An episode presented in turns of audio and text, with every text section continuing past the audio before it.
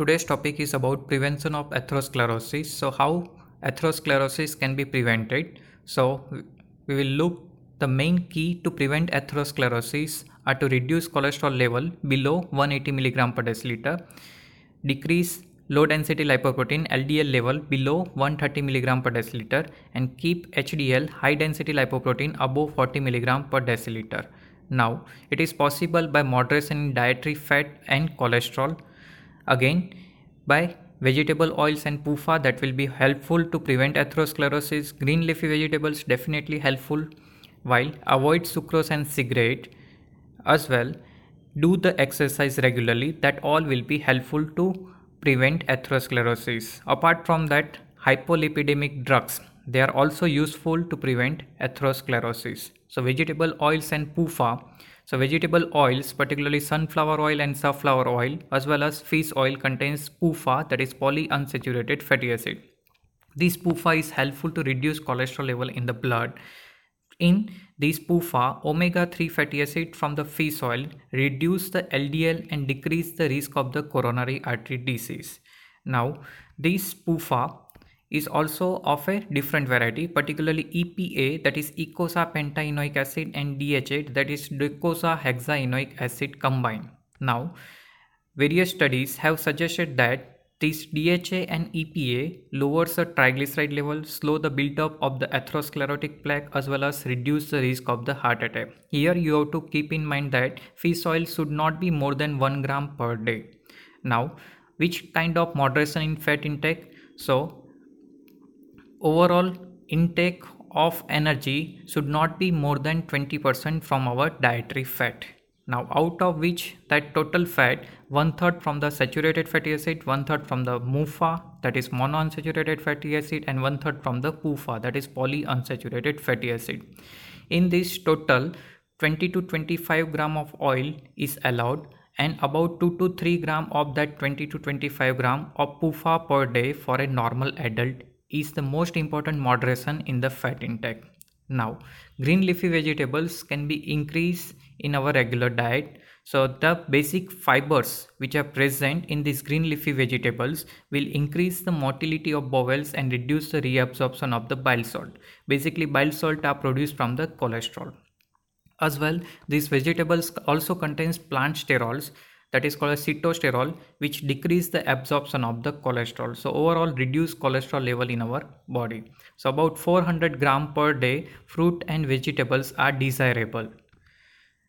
Now, further, plant derived fibers and legumes overall reduce the serum cholesterol levels. So legumes include soya beans, as well as peanuts, pulses, dried beans, dried peas, as well as fresh peas and fresh beans are very useful to reduce cholesterol, as well as onion and garlic reduce serum cholesterol and triglyceride level in our body. So all these are very helpful to reduce cholesterol level. You have to avoid sucrose and cigarette. So sucrose will raise plasma triglyceride level. High carbohydrate diet, especially sucrose, should be avoided. As well, nicotine of the cigarette lead to the oxidation of LDL and vasoconstriction, so that can promote atherosclerotic plaque formation. Overall, reduce dietary cholesterol. So body synthesizes major portion of the requirement. So already we are knowing that cholesterol can be synthesized in our body.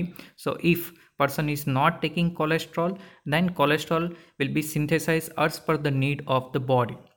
So cholesterol in the diet should be kept less than 200 mg per day. So eggs, particularly one egg yolk, contains about 500 mg of cholesterol, so it should be avoided, and meat contains high cholesterol, so both should be avoided. So mostly green leafy vegetable helpful to decrease cholesterol level, while non-vegetarian diet contains high quantity of the cholesterol. Now, foods high in the trans fat, so that all should be avoided, as this trans fatty acid, which is trans configuration, are formed during the partial hydrogenation of the vegetable oils.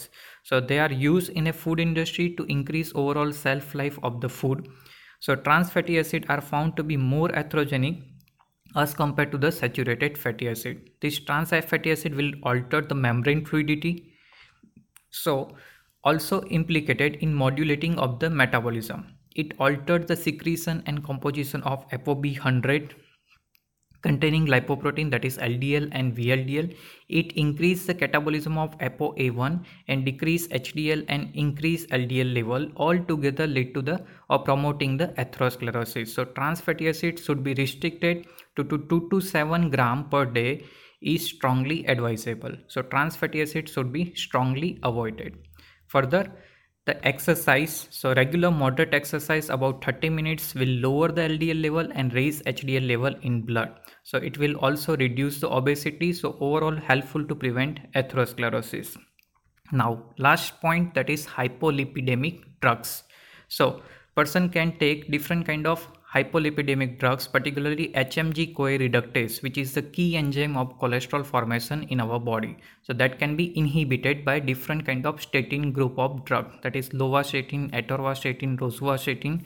But you have to keep in mind when to start, particularly secondary to the cardiovascular disease, if there is a cholesterol level is more than 220 mg per deciliter and some other condition, it should be kept in mind, then only statin should be started. And second is that the side effect, particular muscular pain, and this statin can lead to the or promote diabetes formation. So you have to kept in mind about the side effect of the statin.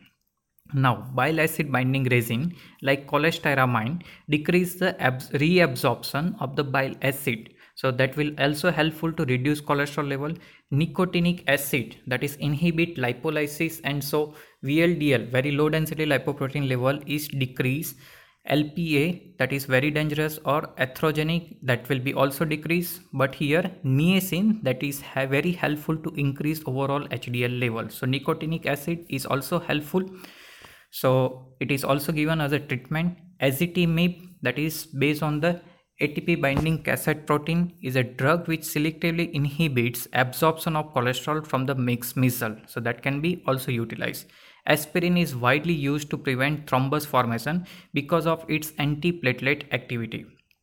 Antioxidant, especially spices, flavonoids, and tocopherol, particularly vitamin E, will minimize oxidation of LDL. So that can be also useful as a hypolipidemic drug.